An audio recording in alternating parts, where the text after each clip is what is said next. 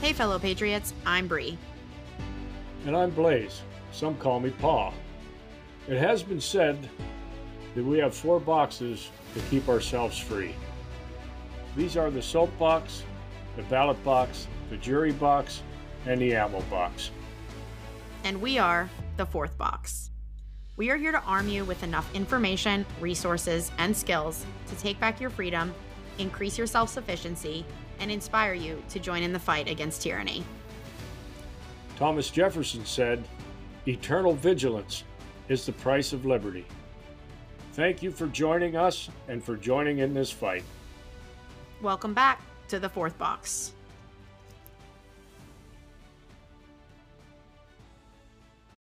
Okay, so hello everybody. Welcome back. It is me, Bri. And Pa, some call me Blaze. yeah, well said. Switched it up this week. Um hey everybody. So signing signing on here from the virtual metaphorical Buckman Tavern. Pops, what do you got Yeah. this week? Well, I have uh, I have a Sam Adams, uh, one of my favorite of the founders, uh, considered to be a you know really instrumental in the uh, construction of the early documents, uh, the Declaration and the, the Articles of Confederation and so forth. And he and his family were involved, uh, oddly enough, with brewing beer up in you know the Boston area. So, uh, uh, cheers to all of our all of our patriot friends out there that'll be joining us. Salute. Yeah. Cheers, everybody.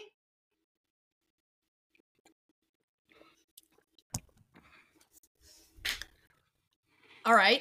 Um, so I think since we were talking founding documents the last two weeks, we kind of want to recap some of those things and maybe a a better term would be to elaborate a little further on some of the topics we discussed. We kind of covered a ton of ground and looking back on it, I know that once we start going and we get on a rant, I think we do start talking a little bit about things that maybe some people have never heard of before. So, whenever we see fit, we'll we'll try to jump back into some of those topics and talk talk a little bit more about them. So, tonight I know we just are going to recap a couple things. Dad, if you want to start it off. Yeah, sure. You know, uh, over the last three weeks now, this being our fourth time that we've got together already. Um, and I do want to send a big shout out to everybody who's been sharing our our uh, podcast. Uh, For sure. Everybody who's been listening, uh, I think it's awesome. Appears to be getting some legs, so we're really thankful for everybody that's that's doing that and joining us. Um, Ditto. But one of the things that uh, we did discuss very early on uh, that uh, was pointed out is necessary to maintain liberty was eternal vigilance, meaning all of us have to be engaged and we have to be engaged all the time. It can't be once uh, every two years or four years at election time. We have to be engaged and we have to understand the way the system is supposed to work. So that the eternal vigilance idea is what led us into breaking down you know the founding documents starting with the declaration of independence uh, which as you know we we discussed in in, in pretty good detail uh, and, but really what we felt that it came down to was uh, identifying government's mission and Mhm. government's mission in this country is largely spelled out as to protect life, liberty, and pursuit of happiness of everybody. That's their job, period. That's what was spelled out in the Declaration of Independence. We wanted this government to do. So then that kind of dovetails nicely into the Constitution, which then shapes, you know, constructs what the government is going to look like. It's going to have a legislative body, an executive body, a judicial body. There's going to be different terms about what type of government is a republic, a constitutional republic. There'll be information about how the document can be changed, and only by that means, you know, which is one of the one of the um, articles in there, and and about the oath that everybody's going to have to take you know in order to in order to accept the position in public office all of them executive judicial and legislative branch all will have to take these oaths so so the construct and what the government is going to look like and what their responsibilities are were were in the Constitution, and we had a great session on that. And of course, we continue to advocate that you know everybody get themselves a copy of their uh, Citizen Rule Book. Uh, these things are available. There's just a tremendous amount of information that people can take further than what we're elaborating uh, elaborating on here. So then last week we spent the session, uh, Bri, as you recall, and you might want to jump in here on the Bill of Rights. Yeah, sure. Uh, the one thing that I really wanted to add, and I know that we talked about it a little bit in between sessions here, was you had brought up the relationship um, between us and government as being more of like an employer employee relationship. Right. And I am really glad that you thought to bring that back up this week because I wanted to talk about it last week when we were talking about I mean, it's relevant to every amendment, of course. But I remember when we were having the conversation, it was like right in the front of my mind. And of course, we started down one tangent and another, and I didn't get to saying it. But I was thinking about it with the Fourth Amendment, which is the one, of course, that talks about all of your rights to privacy. And I was thinking how interesting it is that them being our employees are the ones spying on us, it's already, you know, let, let's just make it like normal life. It's already a bad look if you, as the employer, are snooping on your employees, you know, outside of normal bounds. But if the employees are snooping on you as the boss, would you not get rid of them right away? Like, as someone mm-hmm. who has personally hired and fired, and I know, of course, you too, Mm-hmm. If I found some one of my employees was spying on me, my personal business in any capacity, or you know, the like upper levels of the business or whatever it may be, they would be gone.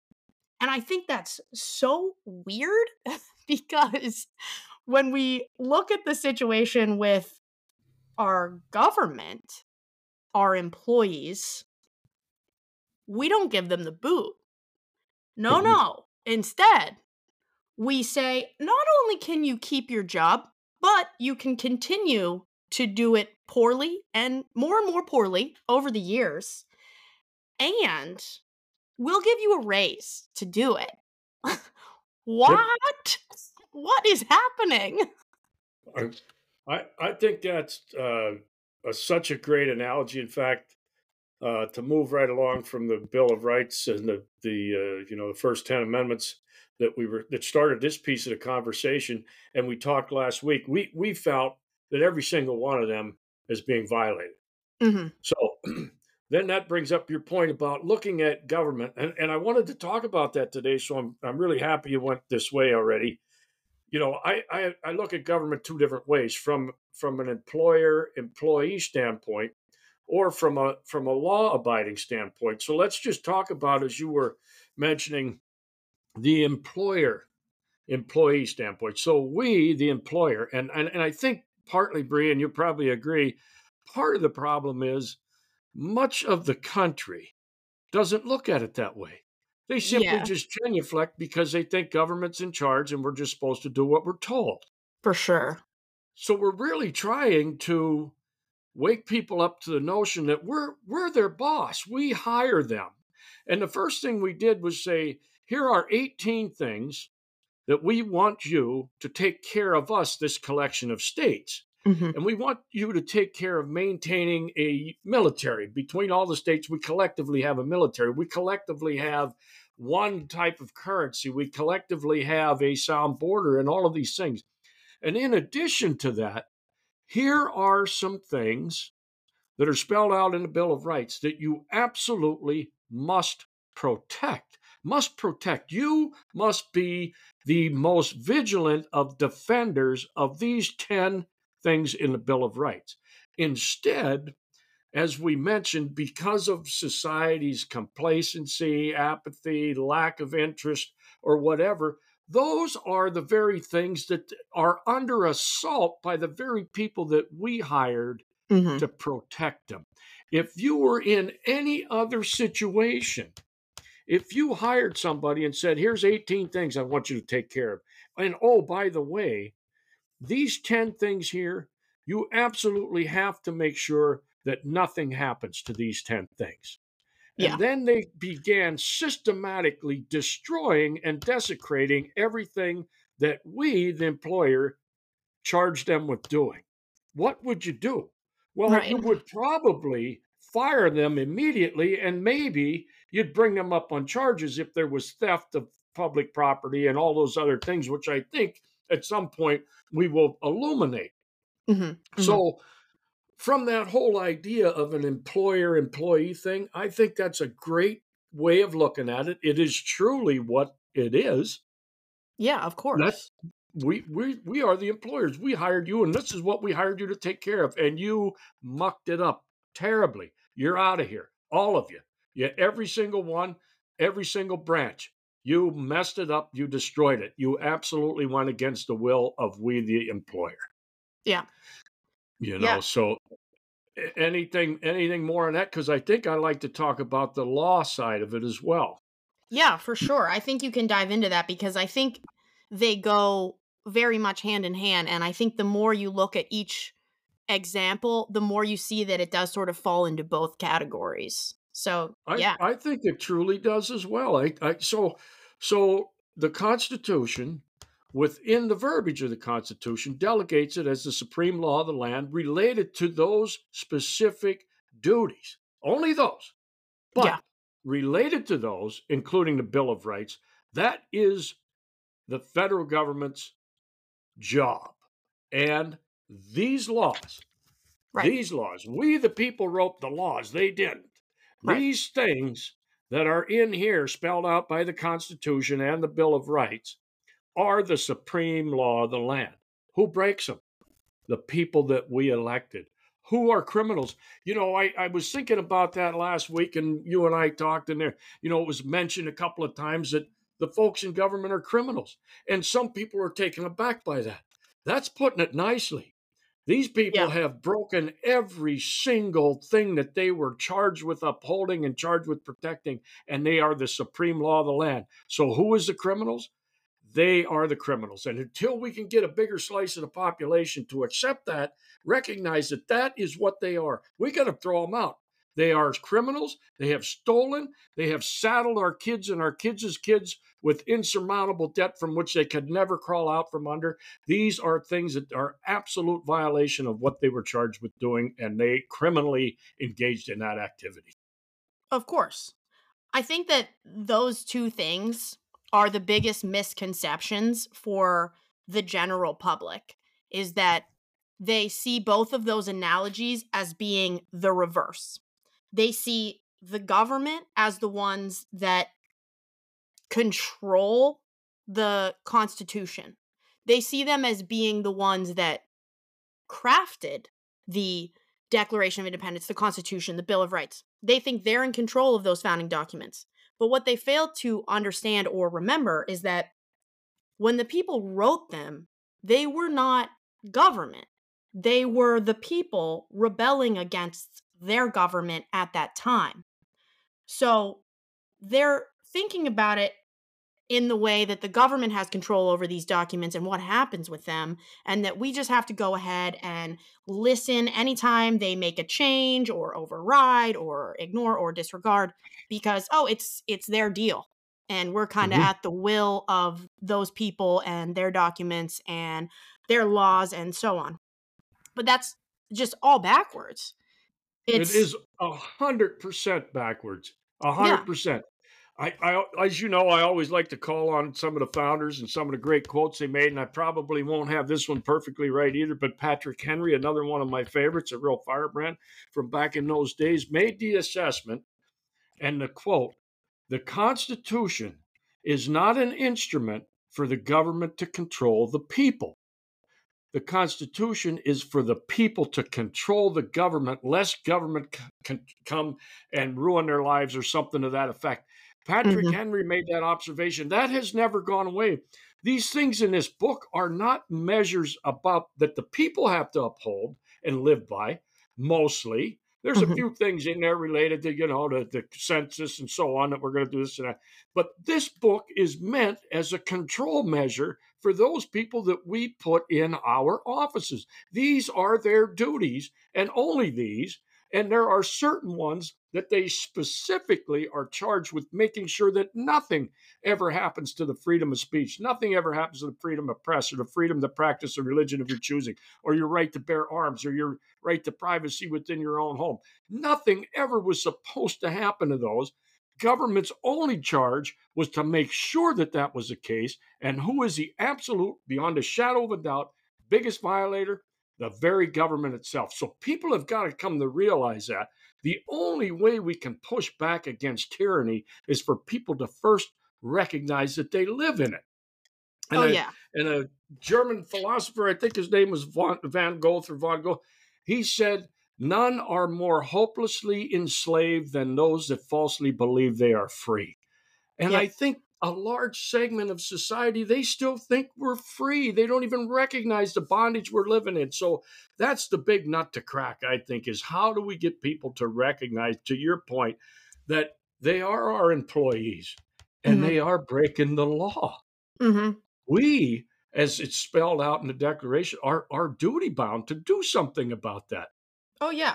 Yeah, of course. And this is kind of veering away from you know the the people we think of in big government senators and uh, representatives and things like that and it's coming a little bit closer to home but it's going back to that analogy of criminal and the prosecutor and same thing we think of we think of them as a, the prosecutors and us as the criminals and mm-hmm. you can see that very clearly in and again this is going back to that kind of smaller day-to-day life scale when you pull out and a cop pulls out behind you what do you immediately think oh perfect uh someone here to serve and protect or do you think, yeah. oh, sweet, I'm about to get pulled over, I'm about to get a ticket, I'm about to pay a fine, what am I doing wrong? You're constantly thinking about this person behind you because you immediately think you're a criminal, even if you have absolutely no reason to even be looked at twice by this guy behind you. Absolutely but that's right. the mindset that has been instilled so deeply in all of us is that this person who is there to serve and protect mm-hmm. is there to put us in chains. If you think that with a cop, what do you think the people that have way more authority are doing? Excellent point. Know, excellent point. I, I could if I if I could for a moment, I, I I've dug this up because I I remembered it and I wanted to slide it in in a certain spot, and this is probably as good as any. And this comes from a court case, Cooper versus Aaron, and it's number 358 US 178S. So, and this is from 1958. This is a note. Any judge who does not comply with his oath to the Constitution of the United States wars against that Constitution and engages in acts in violation of the supreme law of the land, we just talked about that, the judge is engaged in acts of treason. Mm-hmm. So, so acts of treason. The U.S. Supreme Court has stated that no state legislator or executive or judicial officer can war against the Constitution without violating his undertaking to support it.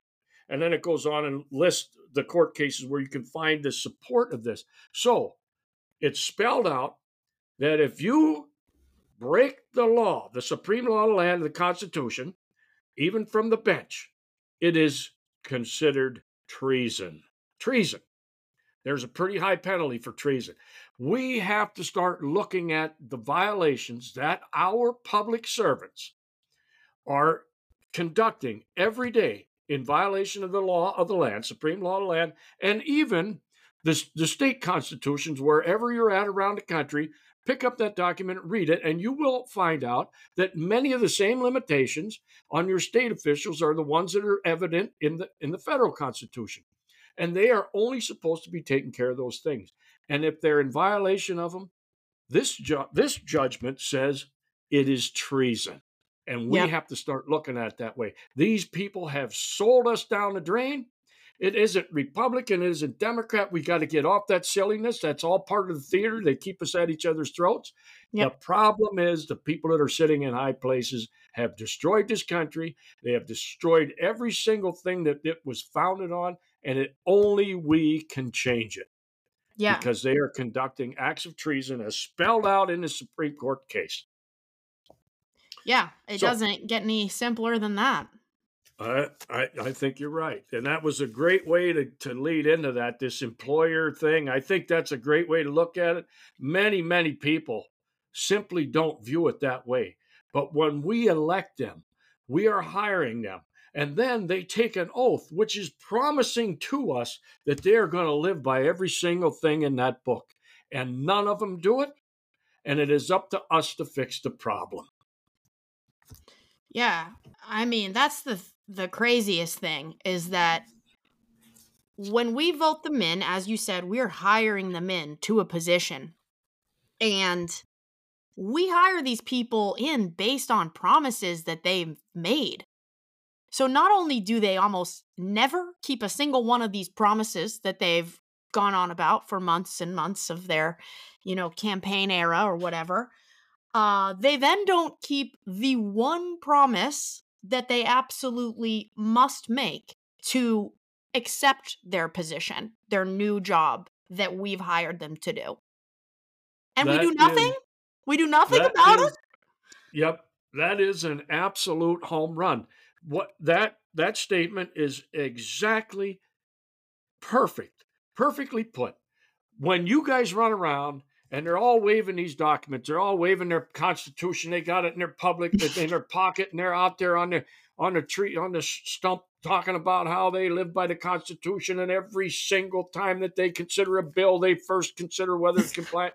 it's such a load of crap, and and they're all out there singing in this. And then when they get back into their office, they throw that thing in the corner someplace. They ain't never picked it up and looked at it. They don't know what it says, and when they accept that job, when they accept the nomination and win that seat, they stand up there in front of God and the whole world and they promise us with their hand on a Bible, they promise us that they're going to live by this thing. They're going to uphold it and preserve it and defend it for the future generations and for all mankind. And they absolutely desecrate it from the day I think they walk in office. And you know, we, we probably talked about this a little bit in some of the earlier segments you know, there's a few guys and you, you hear them on the TV or you hear them on the radio and they're making a speech about this or that. And you say, man, that sounds great. That That's right in line with what I'm thinking. And then they go and nothing happens. Nothing yeah. happens. It's it's all part of the act. It's all part of the theater. And we have got to quit, get beyond this point.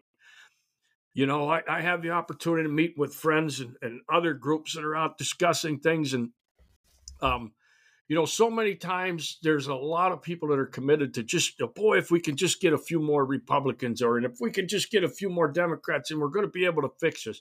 Absolutely not.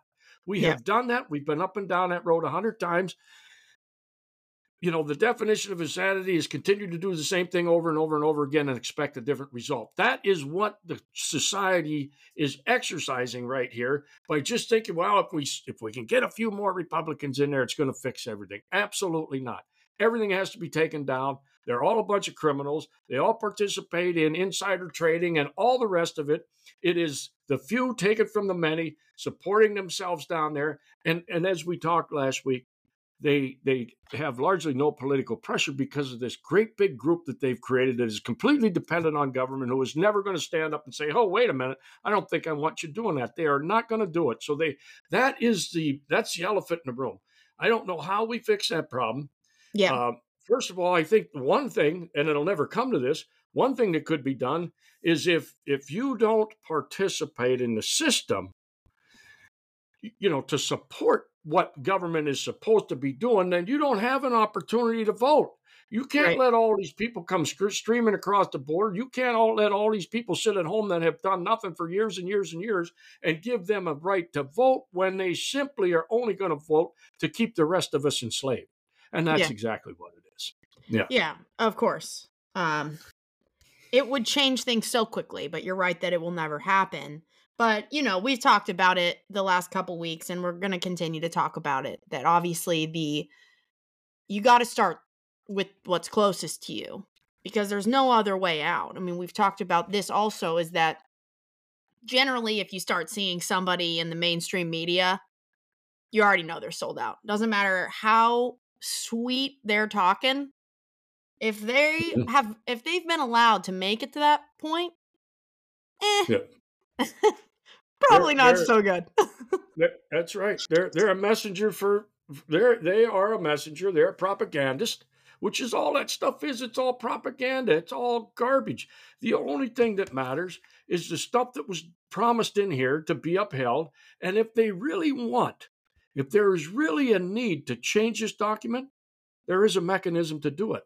Yep. Up until that point, all the propaganda in the world, you know, and we and, we- went off on some of the uh, some of the uh, pandemic things and all of the unlawful acts that took place. But this stuff happens every single day. It's just not in the framework of a pandemic. It's happening every single day. They're in violation of their oath and of the law.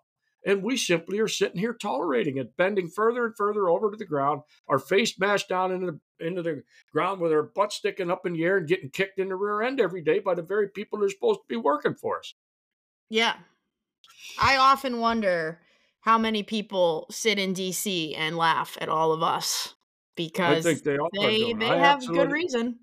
Yeah, I mean, how, and and and you know, I, I think we, I Bri, I think we hinted about this, you know, one of the earlier uh, uh, episodes that we, the laboring class, are so burdened with working for a living, trying to make a living, uh, carrying the burden of extraordinary tax burdens that's being shoveled into the mouth of somebody else who's done nothing to earn it, being distributed by these skunks in our offices to make sure that they're going to get reelected. And we are so busy striving to keep up with a deteriorating, collapsing economy and, and just struggling to get by. Many people, many, many people working two, three part time jobs, no insurance, that to have the wherewithal and they created that on purpose because they got us stuck on the wheel. We're a mouse in the wheel running round and round, and we don't have the wherewithal to get off because you can't stop on the wheel or you ain't going to eat tomorrow. So they have created this never ending perpetual chase uh, where many, many people simply don't have time or energy to direct into learning this stuff and participating. And that was all done by design and intent, just like everything we see going on around us. You know, the border, the collapsing of the border, and the draining of the of the oil reserves, and the deployment of our servicemen all over the world. All of these things are being done with one thing in mind, as far as I'm concerned, and that is to destroy, collapse this country to make it an easier path for the few that want to run the whole program, the whole world and they got to get us out of the way. And all of these very negative things that we see going on around us are done for that end, as far as I'm concerned. Yep. I completely agree. Uh that's there's going to be several times throughout tonight's show where I am saying, I promise I'm not calling conspiracy. I'm doing that now. I'm not calling it a conspiracy, but it is un it's an undeniable truth that there are greater forces at play trying to destroy everything that this country is built on. And they are doing that in I you said it 2 weeks ago, a thousand small cuts or something to Mhm. that effect. Yeah. And I I did since we were talking about recaps, want to touch back on the Texas thing that we talked about last week is that it's so important for us to remember that one of those small cuts, one of those ways that they infiltrate the mindset of the American people is by dividing us as a people. And with everything that's going on in Texas, there's a lot of people that are saying, I'm for Texas or they're they're not for Texas. But before we get ourselves in a big tizzy about which team we're on, I think in the Mhm. end of the day, it's so important for everyone to remember that it's all one team and it's all of these officials that are acting illegally and unconstitutionally day in and day out that is on the opposing team. It's not team Texas, team not Texas. It's not. It's That's right. That- team that's right. America and team the unconstitutional folks who are trying to destroy it.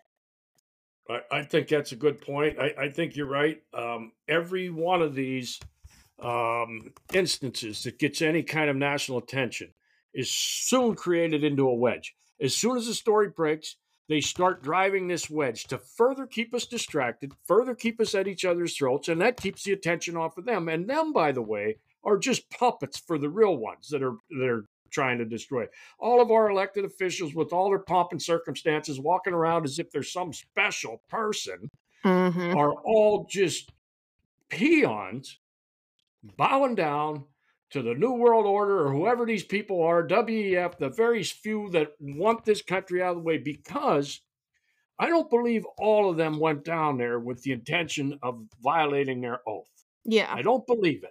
I believe there's a bunch of them that probably went down there with trying to uphold that oath and trying to do a good job. But somehow, some way, they all get compromised. And I don't know if their families are threatened. I don't know if they're caught in some kind of misbehavior. And the only way they can stay in is to play ball the way they're told. But all of them have been compromised, and none of them are doing what they promised to do. It's just that simple. It's Republican, Democrat. I'm not pointing fingers at any one side or the other. I'm pointing fingers at the whole swamp, the whole mess down there, because they all are participating in unlawful activity against we the people.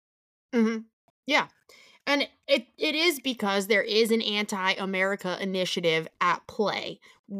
We can speculate in many ways um, and we're kind of going to dive a little bit into that later. Um, but there, we can speculate as to who it is behind all mm-hmm. this. Mm-hmm. But we know there's an anti-America initiative happening. We can see it every mm-hmm. day, and we also know that the biggest threat to tyranny and people in power by way of tyranny is freedom and freedom minded and focused individuals. So mm.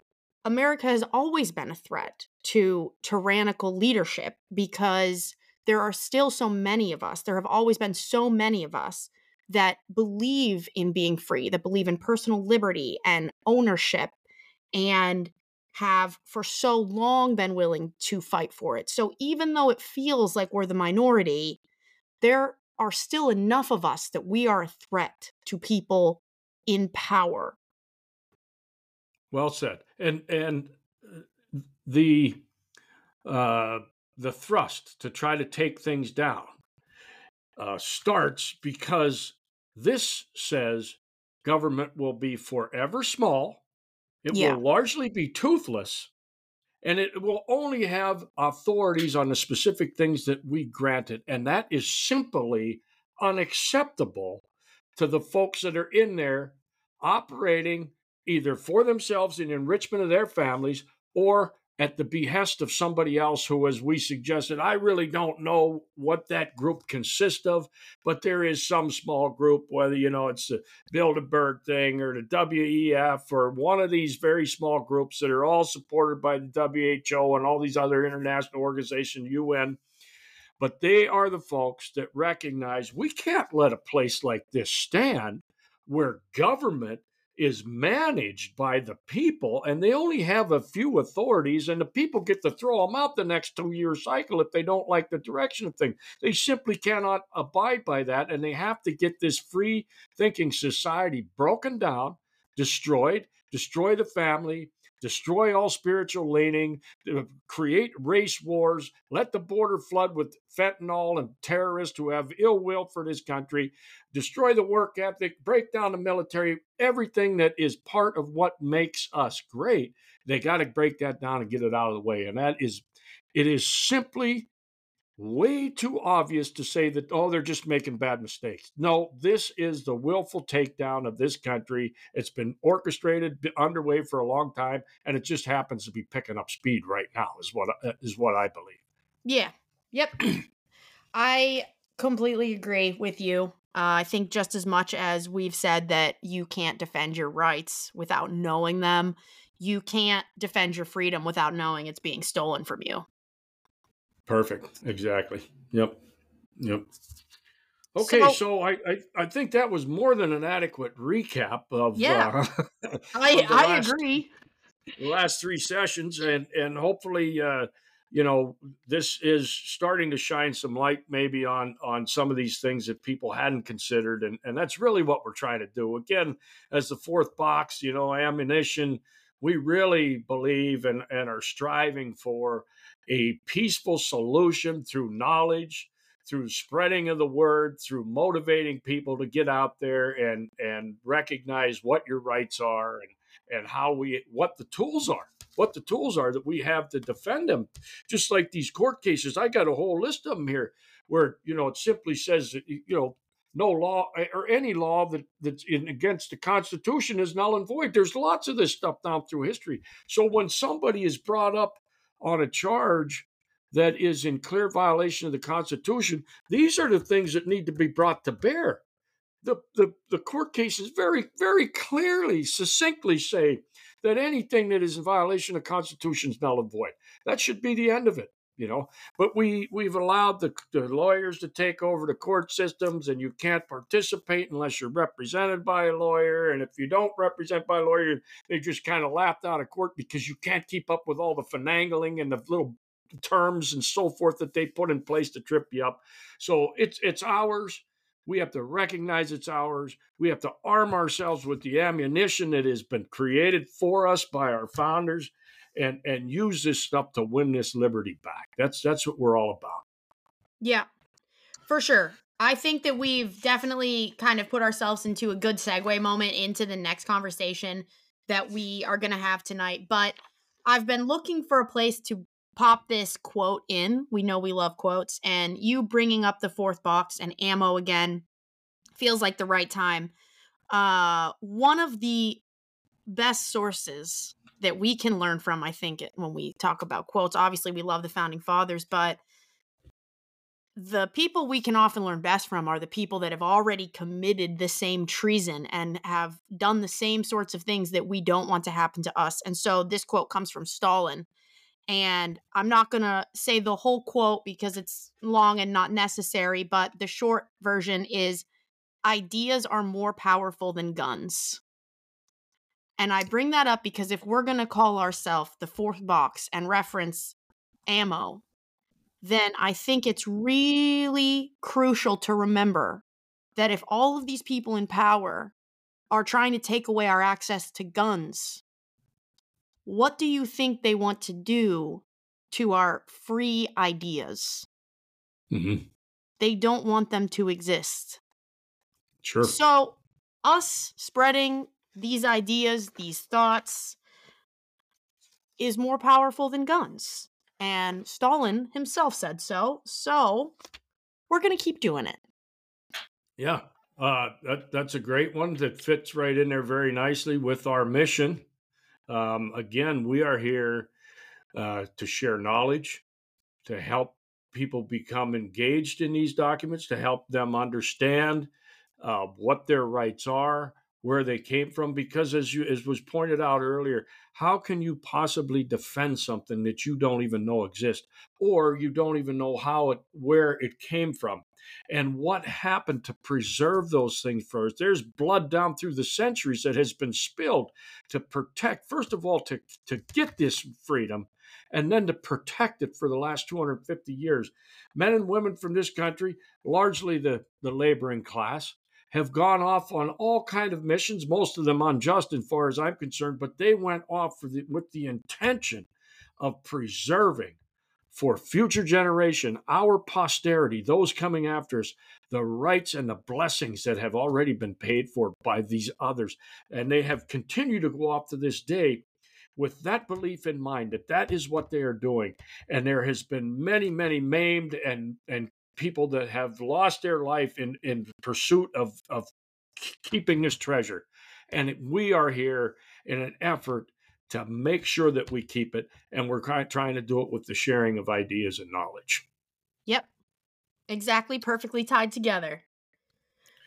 All right. Okay. So going back to uh, our little moments that we had before that, where we kind of started, or you started to alluding to a little bit this idea of something greater um, on a global level we have this group of globalists and we're talking about the World Economic Forum today because it's very relevant right now. It we're about 2 weeks out from it, so we really want to be talking about current events as much as we can and how those current events tie in to the main premise of what we've been discussing, which is just our basic rights, our liberties, and how we keep them. So, I want to talk about the World Economic Forum because even though this is predominantly a podcast about America and American liberties and American history and things like that, this is a problem that is much bigger than just us and just here. The fight for freedom is happening on a global scale. And yes, it is. that became very apparent to everyone, you know, in 2020.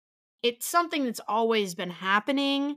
The World Economic Forum is not new. It's been this is was its 54th year, but I think it wasn't very obvious to people until, you know, we sort of had the onset of COVID and we saw that freedoms were being taken away from everyone, regardless of who you were and where you were from.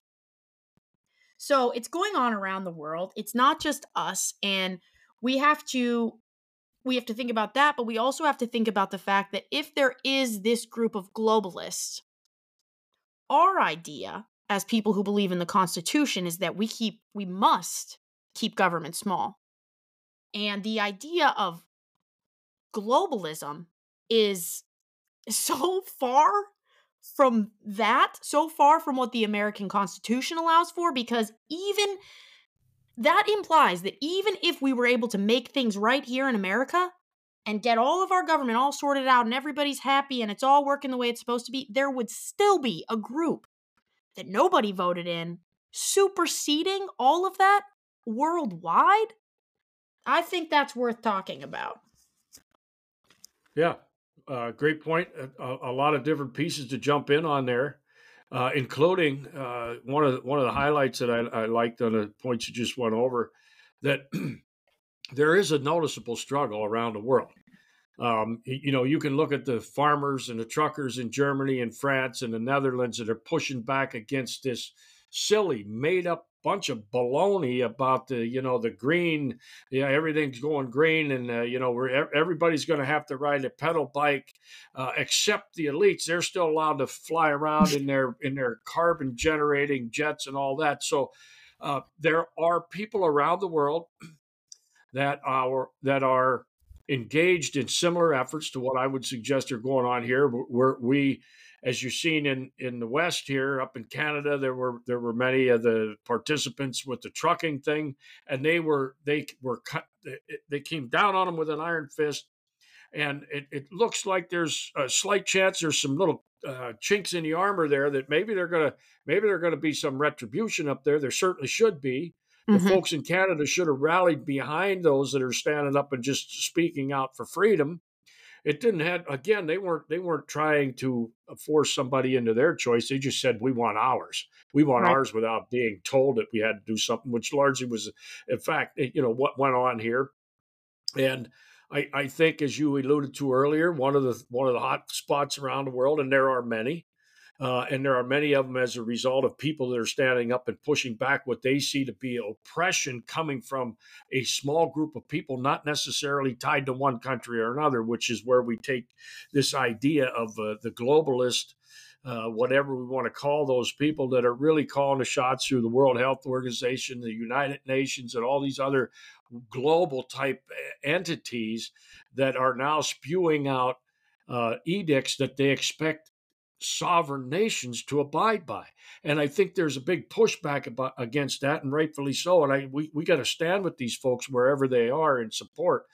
And and I think part of that ties into what you mentioned down there in Texas. I think this is going to be fanned into, as you pointed out earlier. You know, there's 25 states for it. There's apparently is 25 states that are against it. If there's 25 for it, or at least there's some shape like that.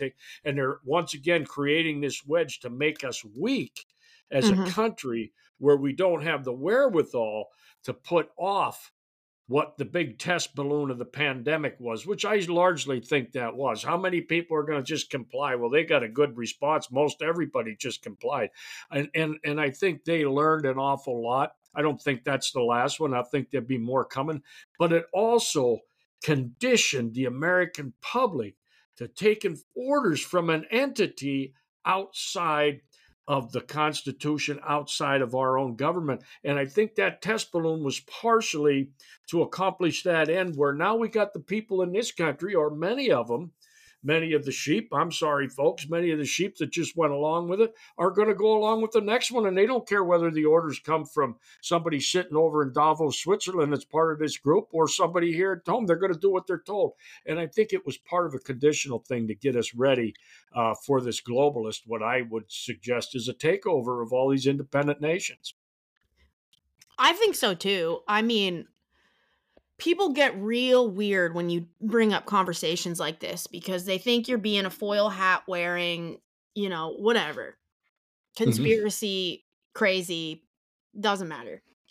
But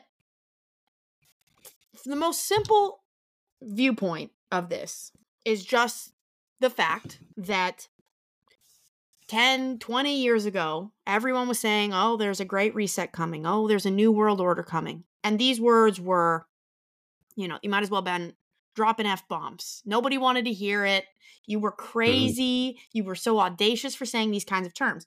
Well, now the people that sit on these panels in this forum of this organization that who are these people and who are they to us and why did they why are they making any decisions for anyone mm-hmm. in this country or mm-hmm. any other they're the ones that are now using these terms openly there is a great reset uh, happening, and they are the New World Order. And they have absolutely no shame in saying those things.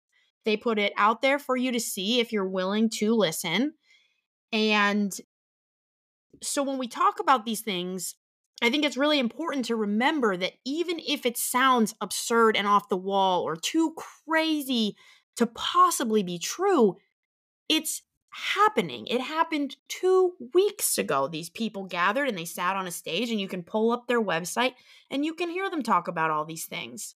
Mm-hmm. So there's just there's not much of an argument there anymore uh as far as whether it's a conspiracy theory or not it's not it's just something that's happening and so yeah that's why we want to talk I, about it i'm going to drop another quote on you um, i think the guy's name was dwyer or dyer or something like that but he made an observation, I'm pretty sure that was fellow's name. He made an observation that the ultimate ignorance is the rejection of something you know nothing about but refuse to investigate. So to go back to your point, I think there's a large segment of society that simply does not want to have the fear that might come over their heart if they recognize that this stuff is true. So it's a lot easier just to turn on a football game and to not allow yourself to go down these rabbit holes that 25 years ago, as you suggested, were nothing more than a conspiracy theory. But now you can pull it up and you can hear the words coming out of these people's mouth.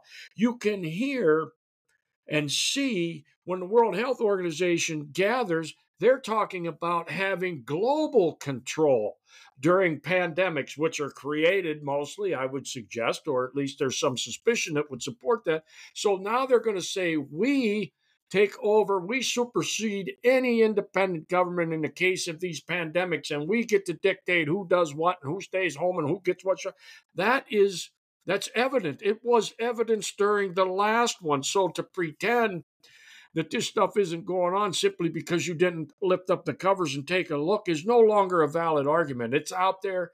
Um, we probably are only seeing the slightest part of it.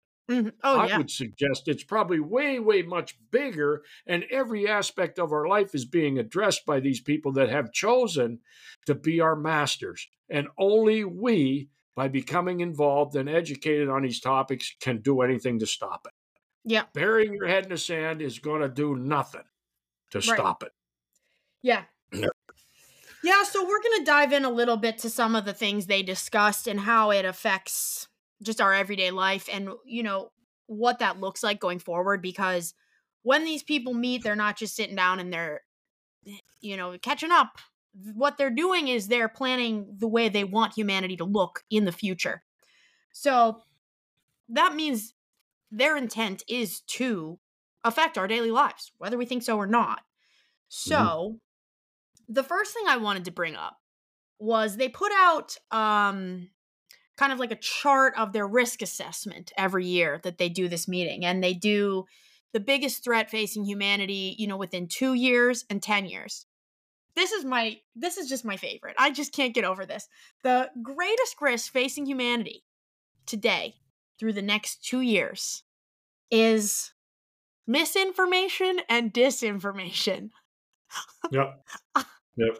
I can't. I can't even I cannot wrap my head around how these people who have put themselves in charge have decided that misinformation and disinformation is the greatest risk on the planet to our species. Now, keep in mind what we talked about last week. We know that misinformation and disinformation, what that really is, is information that doesn't coincide with their narrative. So they're telling us the biggest risk is humanity disagreeing with them. That's Amen. That's Amen. what they're saying.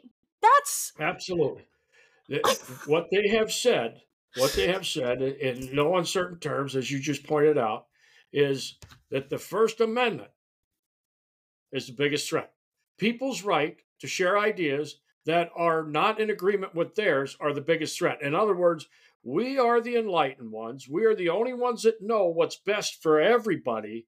And, and if you happen to be a dissenter and be speaking negatively about what the direction they want us to go, you are the biggest threat. So, what they are positioning themselves to be is absolute violators and folks that are committed to tearing down the founding documents because the very first amendment as we discussed for the last two weeks is freedom of press and speech and that is exactly what they're attacking here. And i also think it's it's designed there's a couple things they're trying to accomplish with that not to get too far off in my estimation. A couple things they're trying to accomplish. Number one they want all the talking heads who they own that yeah. being the TV, legacy media outlets, and all these other social media platforms that are very much in support of the overall agenda. They want them to start regurgitating these words and regurgitating the biggest threat. The biggest threat, you know, it was uh, it was uh, these people that are it was MAGA, but now it is free speech. Basically, what they're saying is the biggest threat is free speech. Well, look at down through history what has happened to a, a, population of people that have given up their right to free speech. So they have very openly, very blatantly, in complete violation of our Bill of Rights, said the biggest threat, global threat around the world is people's right to free speech. And if that don't scare the hell out of everybody, then we have got an awful lot of work to do because the only way that we can stop somebody oppressing us is to be able to express that to other people. And that is what they're trying to shut down. Yeah, that's the thing is that it's not just that they're putting out, hey, this is the greatest risk. What they're yeah. doing is then sitting down for a week, having these four hour, five hour conversations with their peers about how we're then going to combat that risk. It's not just that That's it's right. a risk, it's that they are putting in place steps to make sure that that risk is resolved. Yeah. Which means that these people who have no governing authority over us are yep. making decisions for us, which Absolutely. then goes back to what we talked about earlier, which again, it, it kind of covers everything. Of course, it covers the First Amendment, but it also covers the Fourth Amendment again, because mm-hmm. that means they're going to be directly infiltrating people's privacy on mm-hmm. very personal, small scales in your own homes. And again, mm. this is not a conspiracy. There are hour long videos, hours and hours of footage of them talking about this. And as you mentioned, I am quite sure there is a lot of stuff that we're not seeing. This is what they want us to see. Yeah, so, this is just a, just a, just a little dribble that, that they let come out you know and and the thing that is really scary to me is they're going to have half this country that are standing in support of that oh, in yeah. other words when they start rolling this out and and all the talking heads start puking this out for the next month or two the misinformation and they already are quite honestly uh, we're, you know this isn't anything that hasn't begun it's already underway and it has been it's coming from the government offices so now all the talking heads are regurgitating it and they're going to get half this country to go along with. Well, you you you have to go to this source because the rest of it's misinformation. So they are going to further limit the amount of information that they're exposed to and further enslave themselves and march lockstep. And that will provide the political cover for all of the turds that are sitting in our offices to go along with it. Because half this country will buy the garbage that they, they're fed into their head off of that television set it will never dawn on them down through history what has happened to people that had their right to free speech taken away and had their right to free practice and had their guns taken away. So they have built, again, they have built this huge um, class of people that we, we call the victim class or, or the, um, you know, the freeloaders. They have created this to provide political cover. Mm-hmm. So the, the folks that are in DC that could say, oh, no, no, no, that isn't happening here they got half the country that's going to support them for going along with it. Yep. That's the real scary thing. Yep. yep. Yep, that's exactly right. They're just teaching people to sit down and shut up and they've been trying harder and harder every year and it's it's working. I mean, that's what propaganda does. They've been using the same tactics for centuries, so why change a good thing, I guess. But yep. um on that note, uh, we can dive into a couple of the other big topics that came up, which, of course, one of them is climate change, because we talked about the two year risk being uh, the greatest risk as misinformation, disinformation. They're saying that the greatest risk facing humanity on a 10 year scale is climate change. And my favorite part about this is that the like war on climate change stuff um mm-hmm. no matter how far back in history you look it's always a 10 year out issue is it isn't that interesting is that it's mm-hmm. no matter if it's 50 years back 60 years back it's always that in the next 10 years that's when it's going to be really bad mm-hmm. okay well 60 years ago when they were saying that uh, they thought we were all going to be dead. So when they're saying it now, it doesn't carry quite as much weight, at least to me. So yeah, absolutely. You know, just remember Al Gore and the rest of the Looney Tunes when they were running around 15, 20 years ago telling us that, the, you know, the, the whole eastern seaboard's going to be underwater in 10 years. And, you know, you've got these other fruitcakes like Greta Thunberg and the rest of them who, who they, they have made a hero out of that run around uh, spilling this stuff with no scientific data. Again, if you really want to get scientific about it, there are many, many dissenting opinions about that whole thing. Personally, I think it's a hoax, but there's a lot of different scientists that have a lot more knowledge about it than I do. And I like to try and review all the information, and you can find valid argument from either side. Is there is, is things warming up? Well, quite possibly. Has there always been cycles? Yeah, quite possibly. Is, are, are humans able to affect it? Well, I really kind of doubt it. And and meanwhile, they're all out building uh, you know, five million dollar mansions on the seashore and flying around in their jets. If they really believed all this stuff, would they would they not be the ones leading by example? So again, I think it is all fodder for the masses to keep their keep their support base up. You're gonna you're gonna provide for them the opportunity to be virtuous right? Yep. The people that are going along with the big green agenda. Well, you really should be you should be using a paper straw and you should be riding your pedal bike to work and really trying to cut down on how much hot water you use during your shower.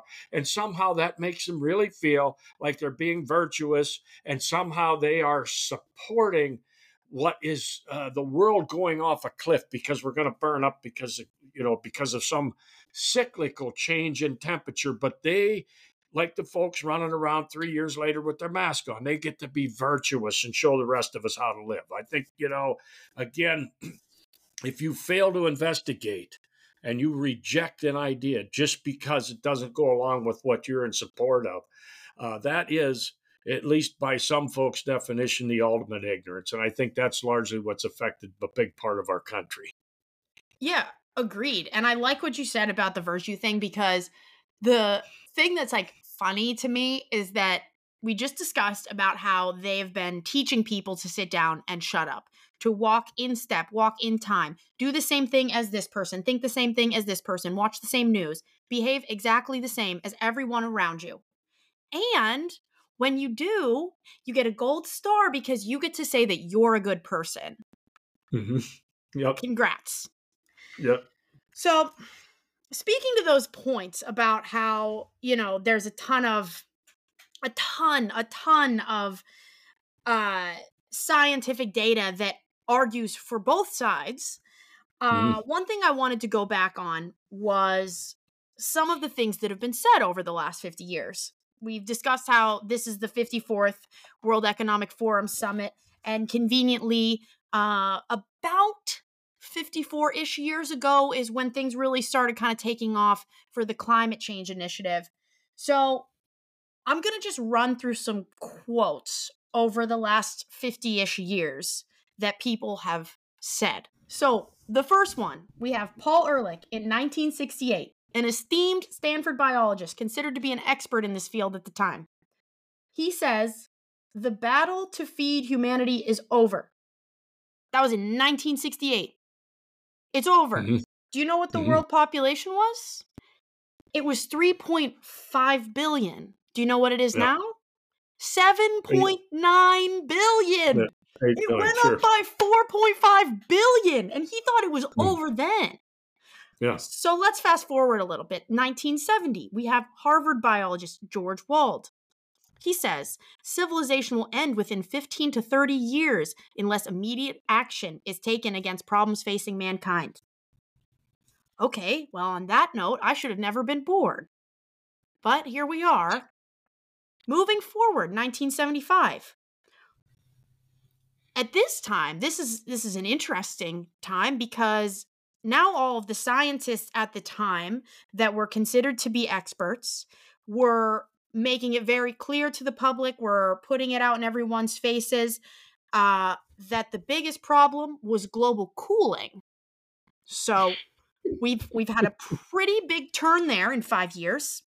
Mm-hmm. But wait, because by 1978, a mere three years later, we now have global warming coming back to kill us all, according to the experts at the time.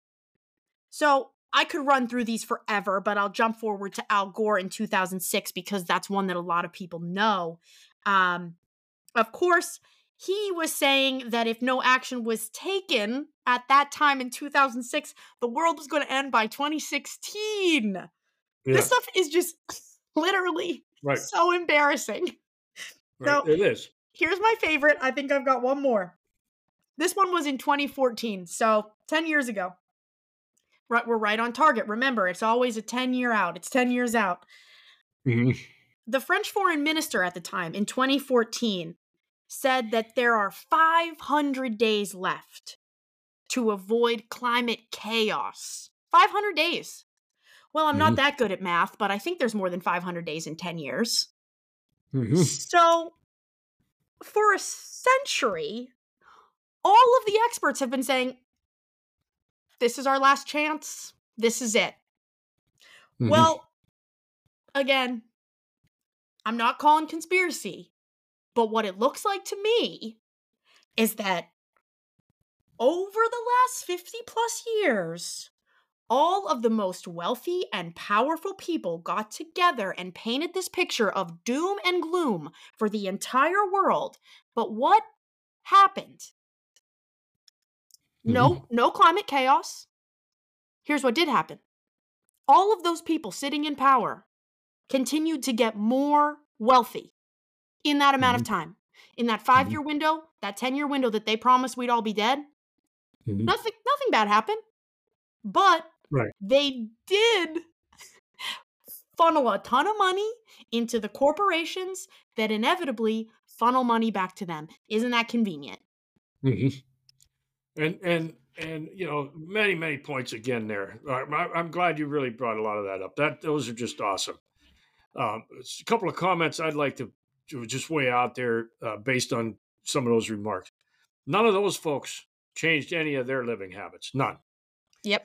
You know the ones that have been proclaiming that. In fact they've only wiped our nose in it by living more exuberantly Another point that we need to make out, and we've heard this mentioned many times never let a crisis go to waste. And that doesn't matter whether it's a naturally occurring crisis or something that's man made. So if you create the crisis and you know that you're going to have a large segment of population just go along and believe you because they're sheep, period. Don't, don't really have to make any further explanation than that. They've already identified themselves as sheep, they've run around and got all of their stuff that they were told to get and did all the things they were told to get. So we know if we come out with a change of verbiage, like you pointed out, going down through that, within three or five years, they went from the world's going to cool down to, from an ice age to now it's global warming.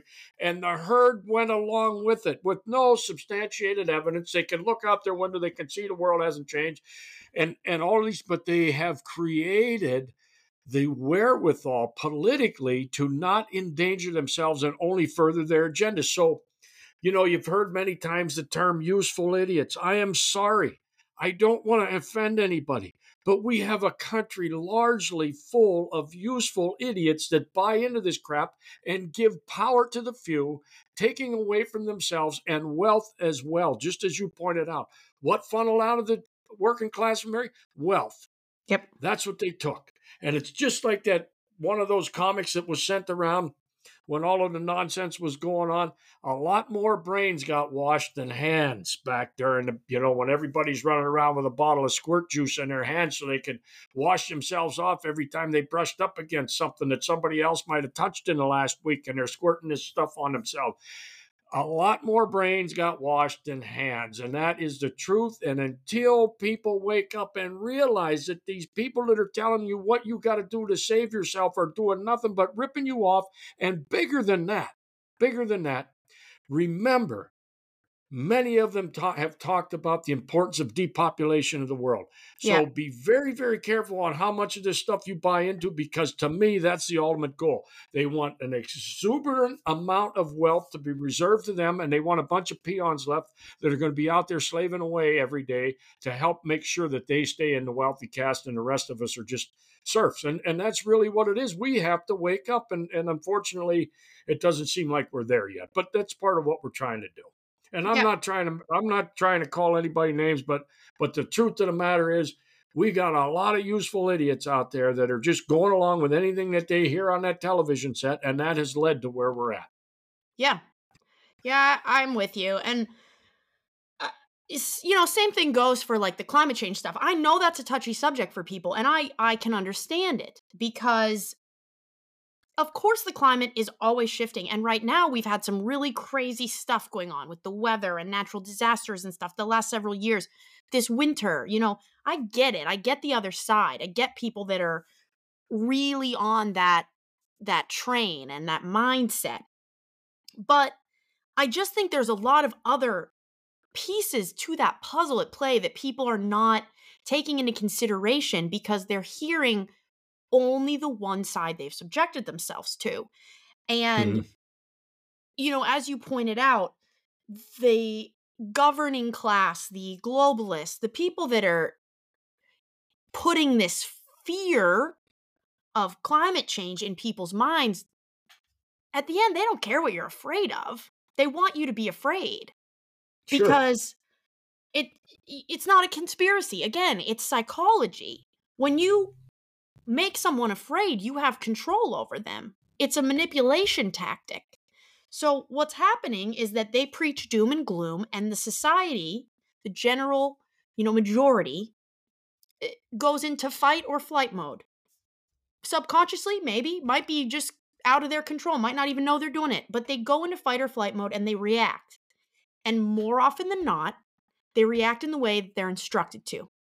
So, the people that scare you while doing so, instruct you how to move forward with your life in a way that you no longer have to be scared. Okay. So you go down that train, you start moving in this way they want you to move, you start doing the things they're telling you to do. You've been manipulated, and you can look at that any way you'd like, but that's just the truth of it. Someone has taken control of the way that you've you conduct your everyday life. So the climate change stuff and you know the fear stuff really plays into what the world economic forum calls agenda 2030 mm-hmm. now conveniently we might remember all this shit comes on a five ten year away scale it used to be called agenda 21 but ah mm-hmm.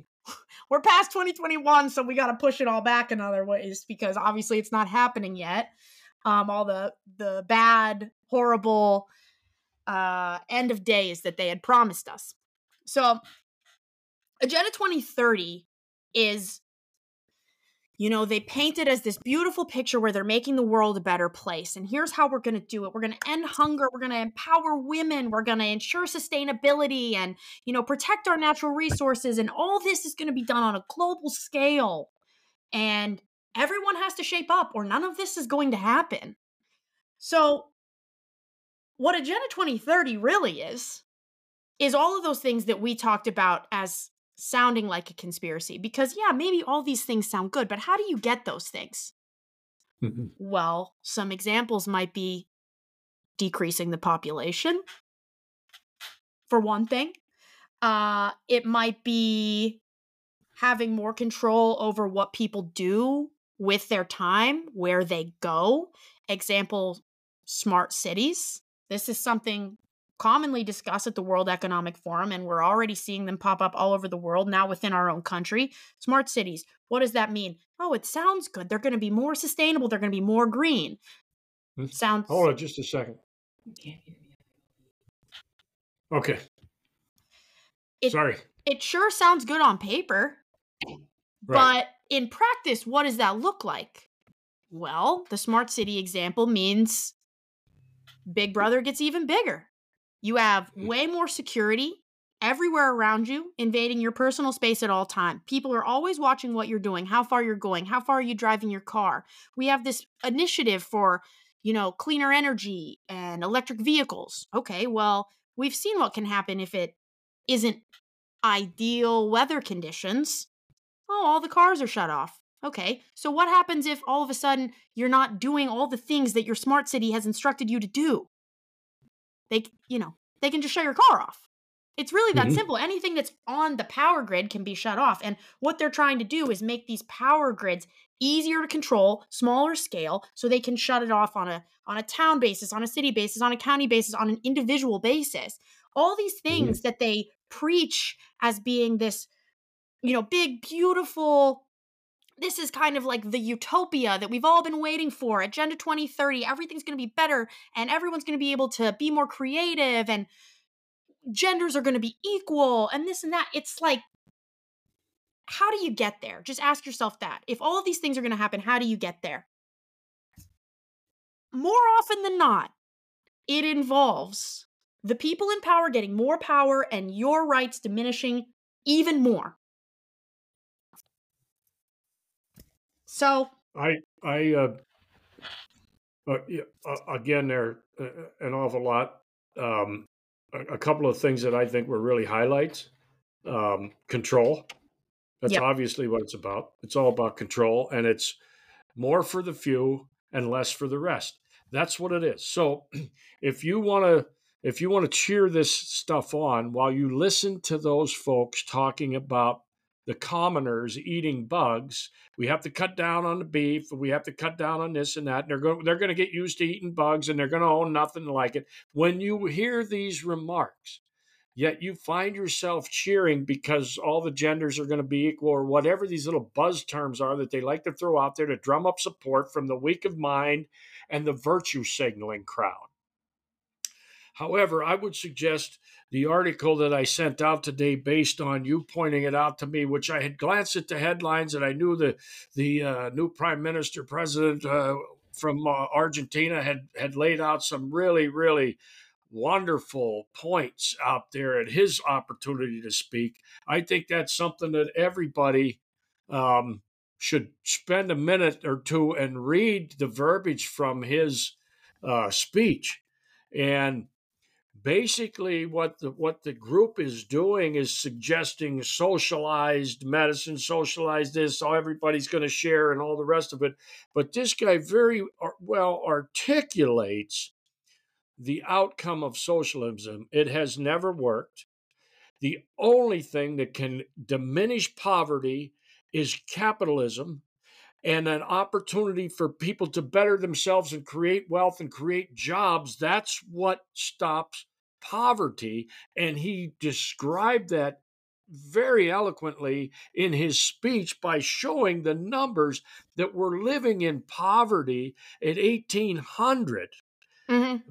95% of the global population compared to now where there's 5% and capitalism was the only thing that could have changed that by the booming economies at different spots around the world creating wealth for people creating better living conditions. So how people cannot look at that evidence and say, you know what, we don't need a few people trying to socialize the whole world and everybody's going to share and it's all going to be beautiful. This stuff never works. What you got to do is you got to get up, put your work boots on in the morning, go participate in the workforce, and that's how everybody gets better.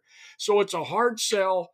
Again, we're swimming upstream. There's this huge group that's been created in this country, but around the world and other places as well. That's going to be very hard to, to to convince that the only way they can help us fix this problem is by giving up something that they're getting for free, and they're just not likely going to do that. Yeah. So that's that's a heavy lift, you know. That's a real problem here.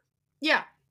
Yeah, absolutely. I mean, you you just said it is that it it's painting this picture of a socialist world where everyone has everything they need and they don't have to work for it. Versus the other side, which is that everyone can have everything they need, but you do have to work for it. Because right. the truth is is that when you do work for it, you will have it. The flip mm-hmm. side of that is though socialism is painted in a light that makes it sound like you'll have it, it has ended in poverty 100% of the times it has been instated. That's correct. And people pretend yep. it just hasn't been done right before. Yep, we we that's because we haven't tried it. We're the smart ones that are going to know how to make it work. That's what somehow they've been able to convince themselves. But you know, there's there's history is littered with the flopped uh, experiments into socialism and all this wonderful talk and how you know it's easy to convince somebody that it's somebody else's job to carry your freight for you, but it never works out. Yep. Sooner or later, that feller gets tired of carrying everybody's freight and the wheels come off, yep. and then everybody's in a bad boat. You know. Yeah. So before we come back to that, there's there was a couple more points I wanted to get to with some of the topics that were, you know, pretty heavy hitters at the WEF summit this year. And one of them, um, I think it's going to be important, is the big disease X conversation. So mm-hmm. You have this panel sit down, the experts, if you will. Uh, they sit down, they talk about this hypothetical disease that they claim will end up killing many more than COVID 19. And they reiterate again and again and again that it's not if, it's when. Well, while this is going on, we've all been seeing the news headlines, which, you know, probably about a two weeks back. Again, remember, mm-hmm. this panel was happening two weeks back. We see all these headlines about oh, there's a lab in China experimenting with uh, new COVID strains that are 100% fatal in mice okay, nothing to see here, people. The experts are telling us it's not if, it's when. And these experts over here at the very same time are telling us great news, we've created a new disease and it's going to kill everything. Again, they're painting a big doom and gloom here, but the thing that's so interesting about this is that when they're telling us about how they're expecting this disease that they're just hypothetically calling disease X. It's just, you know, a name to put on something that doesn't exist. Um, they're also telling us that they have, as you've mentioned before, a global plan for how they're going to respond to it next time. They have they have funding set aside. Where's the funding coming from? This is a mm-hmm. global organization that Nobody voted in. No, they don't have any authority over us, but they have funding somehow. That's perfect. Um, they're talking about all of the like hypothetical um supplies that we may need. Oh, how so weird that they might have an idea of what that would look like. So I'm not I'm not crying conspiracy. I'm not. I'm simply posing the question Who gained the most during the last pandemic? Was it the people sitting on those panels? Well, how mm-hmm. convenient that now they're suggesting there's about to be another one. Mm-hmm. Isn't that funny? So, the last point I want to make with the disease X is the lab in China that's experimenting on the mice. Now, keep in mind, one of the big conspiracies for literal years was that this had leaked out of a lab that was doing gain of function research, which means they were researching to, you know, protect humanity. That has all come out to be true by Anthony Fauci himself. He's gone ahead and said, has testified that the Wuhan lab leak conspiracy was never a conspiracy at all. And that is exactly how COVID 19 originated. Hmm. So if that has now come out to light four years later, and yet they're telling us that this next disease will just also, it'll just happen and it's just nature taking its course. How dare we not ask them any questions? How dare we not question them? It sounds to me like they know exactly what's going to happen and when, and probably exactly where it's going to come from. Not calling conspiracy, just making points. Yep. And I think I think many of the same traits are recognizable in the last one. And and I think it's common place um, that oftentimes these global events are telegraphed you hear little bits and pieces like you know the plan's getting out there and i think part of it is to get to get the the sheep conditioned. Oh yeah well all these brilliant minds knew that this was coming. Well yeah they're they're hatching it and they're you know they're going to make sure that it's coming. You know so i think oftentimes this stuff is telegraphed and I think it's done to to monitor. It's a test balloon to monitor what kind of pushback there's going to be if there's anybody standing up yet saying, "Oh, wait a minute, it sounds an awful like like it did the last time." And so, and, and not only that, but I think it gets people ready for it. So when it rolls out, yep, they they were able to predict that again. So, you know, we're we're talking about X. I, I found it very curious that it was named X, and I don't know how or why it would tie together. But isn't there some some platform or something that's X now. Wasn't oh, that yeah. didn't that just come out too? I don't know if I, I'm I'm not I'm not suggesting anything, but it, it seemed very curious. Was that done to take somebody down or what? I, I don't know, but it seemed like there was something that just switched over to X, and now we got a disease that's called X. I found that a little bit curious, but it's a hot take. Uh huh. That, that's a, yeah. something I hadn't considered before. Nice.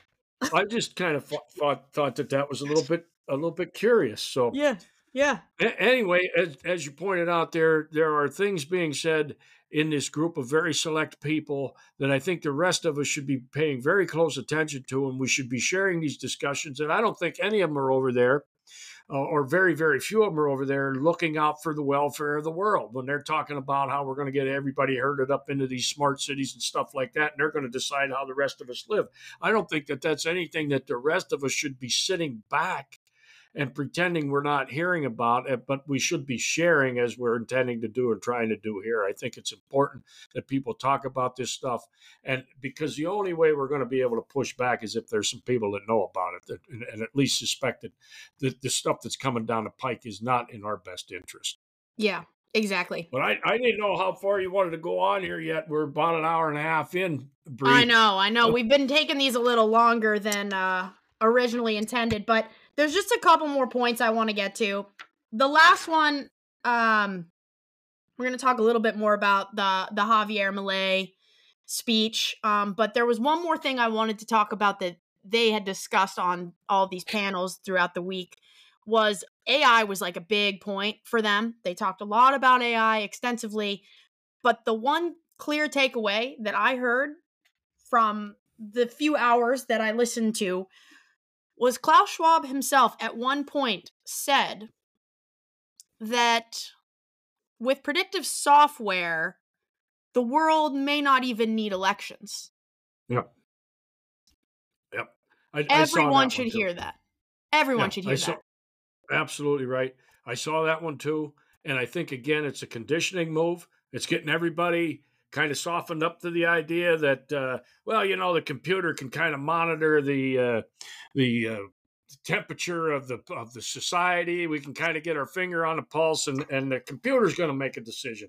And i think they drift that out there but we will only continue to hear more about that. And yep. you know what? Again if if people don't pull their head out of the sand and and quit allowing themselves to be sheep and just buy into all this crap, they're going to go along with it. They'll be cheering for it. Now I don't even have to get up and vote anymore. The computer's going to do it for me, and there'll be people that are cheering for it. So, yeah, I think uh, I think a big part of our efforts got to be to to make these points to people and and to try to show how concerning it should be that basically we have a few people left in the world that are thinking for the rest of us, and and and I think I hope that there's some of us out here in numbers that are not willing to accept that. Yeah. I'm not willing to accept somebody thinking for me, somebody telling me what medicines I have to take, telling me where I have to live, what kind of house I have to live in, what kind of car I'm allowed to drive. I am not I, I'm not happy with that. I'm not willing to accept that. Well, that's the thing is that that's what it all comes down to is that everything they discuss is all of those things. It is the food we eat. It is the car we drive.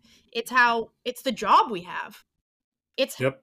probably uh what our family dynamic looks like. I, yep. I, I, don't want to dive too far into all these subjects, but another thing that they had talked about was women's health. And they talked about it in the way that they believed that they could prolong women's life so they could stay in the workforce longer. They want mm-hmm. women in the workforce so they're not at home with their kids. They're not only trying to change what you eat, but they're trying to destroy the way you raise your family. It's every mm-hmm. detail mm-hmm. of your life. So again, yep. I know this is like a podcast based on our uh, freedom as Americans, but this stuff touches all of us and it will touch us if we don't push back. So it's yep. just it's just maddening, but again, we're getting pretty far down the timeline here. The last thing I wanted to talk about was just Javier Milei's speech, who as you had mentioned is the new president of Argentina and of course for anyone who's paid attention to that at all, he basically come in came in uh, to his new position, which, you know, he was fighting years and years of a socialist society. He gets in, the people are stoked, and he just cuts a ton of government employees. Waste of money, mm-hmm. you're all out of here. Fantastic. Yep. Love this guy's approach already. So he comes in, as you've said, uh, promoting the idea of capitalism and explaining that it's the only real way to end poverty. If this group claims to want to end poverty and hunger, make the world a better place, they have to be focused on capitalism. And he goes on to talk about libertarianism. But he basically comes mm. in and he's blowing up all of these people's entire idea of collectivism, which, when you look at collectivism, that's really just a fancy word for communism. Mm-hmm. Again, it's not a conspiracy. It's the idea that people should prioritize the good of society over their own welfare. That's mm-hmm. what it is. That's communism. But you mm-hmm. can call it collectivism if it makes you feel better about yourself. So, this group of collectivists and globalists, he comes in and says collectivism will not work. It's failed every single time. I just stepped into the role of president in a country that has been living under a somewhat socialist government for however many years. And I can tell you that my country's never been poorer and we have nowhere to go but up. Mm-hmm. So he talks about how there's nothing just and virtuous about social justice because the state's efforts are all financed through coerced taxes. I thought mm-hmm. that was fascinating because, of course, we know the greater coercion, the less the freedom. Yep. And that's what he's saying is that these ideas they put in your mind that are just and virtuous will not come from nothing. They will have right. to come from your taxes that you did not have any choice in paying. That's right. It's coerced. So he then speaks about how countries that are significantly wealthier, wealthier than those that aren't um, I don't know what I have here. I have a bunch of notes written up, but let me let me look. He questions the WEF and their global push of socialist agendas because free enterprise capitalism and economic freedom have been through all of human history the greatest cures to poverty, which we've kind of already discussed a little bit. But he mm-hmm. basically is questioning their motives. Mm-hmm. Like, we know that this is what solves it. Why are you doing anything but that? So it's just mm-hmm. really interesting to see this guy come up on this big platform and talk about all of these things in front of these people. Um the other guy who I don't really think got as much media attention was Kevin Roberts out of a company called Heritage in Texas. And he pretty much said the only way society and humanity moves forward is to do the exact opposite of every single thing that you people here are saying. Mm-hmm. And I, I think he should have got just as much attention as Javier Milei because even though I mean I don't know him, maybe he's kind of nobody to a lot of people. I think that he brought up a really really powerful point that hit home was that everything they're doing there is completely wrong. It's completely unlawful and it is the complete decimation of not just our freedom as Americans but freedom on a global scale.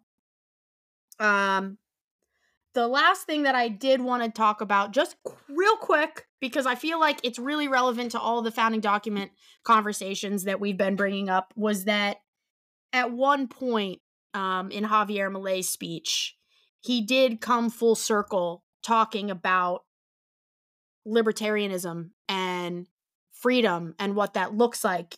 Um, he kind of initiated this part of the conversation by bringing up that the WEF has all this push for gender equality and radical feminism and this and that. But he kind of goes on to say that for libertarians, gender equality already exists. It's never not existed because everyone mm-hmm. is always free. And he references the Declaration of Independence directly, saying that all men are created equal and that we are granted unalienable rights by our Creator. And so he speaks to life, liberty, and ownership or property. And I thought that was really profound and really relevant to the conversations we've been having here. I know I kind of went off on a tangent with all that, but I think there good. There was so much. and, and, I think, uh, to your point uh, on Milei's speech, I think you could spend a whole segment or a whole episode on that because there were so many good things that were brought up that people in this country especially need to hear because they always get the opposite crammed down their throat and many of them are going along with it. So what i think uh, is the risk is if that spirit of liberty going on in argentina starts to spread to surrounding countries and becomes a movement at large I think uh, the forces that he was brushing up against over there, that being the group that he was over there speaking in front of, are certainly going to do what they deem is necessary to keep their agenda on track. And, and I'm a little bit afraid of what that might mean for these single voices that stand up. And if they start to gain momentum, uh, there's going to be a war started. There's going to be a coup of some sort. All of these things happen. The United States has been involved with this sort of thing lots and lots of times around the world. And I suspect that this group over there is way more sinister in their intention. Um, and and I would be very concerned if there was any real traction gained. But this guy was saying a lot of the things that is perfectly in line with what our founding documents say. Mm-hmm and the value of individual liberty. It's completely opposition to what those folks over there at the WEF are pushing. And if we can only get enough people woke up in this country to recognize that these people in high places, and I'm not just talking about elected officials here, they're just puppets in the scheme. But these people in high places are not looking out for the welfare of people around the world when they start talking about all this gibberish about putting people into these controlled cities and everybody's going to have a chip in them and your car can be shut off if they happen to be not like something that you're up to or whatever. This is not good. It is completely limiting freedom and somebody is doing your thinking for you. And if you think that's a good thing, you were born you were you, you were born looking the wrong direction. I don't know how to help you, but our effort is to try and wake people up. And to your point about that speech over there, I think there's a lot of material that can be discussed in in uh, in agreement with uh, what we have been discussing over the last couple times here. But for sure, um, maybe yeah, we'll dive so. into that further, but we'll try to wrap it up since it's been a pretty long bit here. But uh, the last thing that I personally wanted to end on, and then I'll let you do the same, is just that um, when I look at people like Javier Milei and Kevin Robertson, I see them come up on a global platform and they are very willing to, you know, put themselves out there, as you suggested, for what they believe is right. And people get this sense of hope and they go, yes, perfect. Mm-hmm. Finally, someone is up there saying what I couldn't say. Mm-hmm. My rebuttal to that would be that no one is a hero and no one's coming to save you. So if you don't put yourself in the position of someone who can save yourself, then there is no fight because one guy up there isn't going to do it. So very well said. Yep. M- my hope is that eventually in time this podcast can not only lead to more information being shared, but also wider skill sets. Because the one thing that we can do to ensure our freedom is to become more self sufficient. We talk a lot about a dependency class. Okay, what's the best thing we can do to destroy a dependency class? It's make people more independent, make more people independent. So, hopefully, we can share enough information and maybe in time, some sort of knowledge of skills and resources so that people are able to feel more independent. If we weaken the dependency class, if we make the class, the working class bigger and more independent, then we'll be stronger and there's a much better chance for the survival of freedom. So that's my nice. final note for the night. I, I, that was that was great. That was very well put. Uh, yeah. So, hey, uh, great session. It did go a little longer than uh, maybe either of us had thought, but I, I think we got off on some pretty good topics, and I think we we covered them pretty well. Uh, in closing, from my end, uh, you know, as you well know, and, I, and I'm going to share this with our friends out there in the audience, that I have a very dear friend, a patriot from a very long time, who stood with me when I stood for sheriff in Elk County here in Elk County, Pennsylvania, uh, is is suffering a debil- debilitating disease. And uh, if anybody out there in the listening audience is uh, inclined to say a prayer, I'm going to ask on behalf of Dave, my di- very dear friend for 40 years, I'm going to ask that uh, prayers be lifted up for Dave, uh, that uh, either either the hand of the Lord be resting upon him to get him through this, or that he goes through with uh, with out much more suffering to his eternal reward. So, as I try to do in the last couple segments, I do have a verse for tonight. This comes from uh, Peter 5, uh, verse 8 and 9 uh, for all of us. Be alert and, and of sober mind. Your enemy, the devil, prowls around like a roaring lion looking for someone to devour. Resist him, standing firm in the faith, because you know that the family of believers throughout the world is undergoing the same kind of sufferings.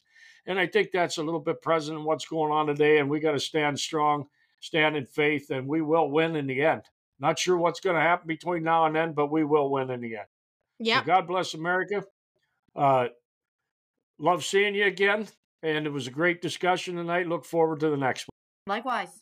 Great verse tonight. And of course, sending many prayers to Dave. All right, everybody. We'll catch you next week. This is Bri and Blaze signing off. Thank you so much for listening. We really do appreciate all the support and love getting to share this message with anyone who wants or needs it. The best way for you to help us do that is to like, follow, subscribe, add a rating, and share with everyone you know. We'll see you next Thursday at 6 p.m. Stay vigilant.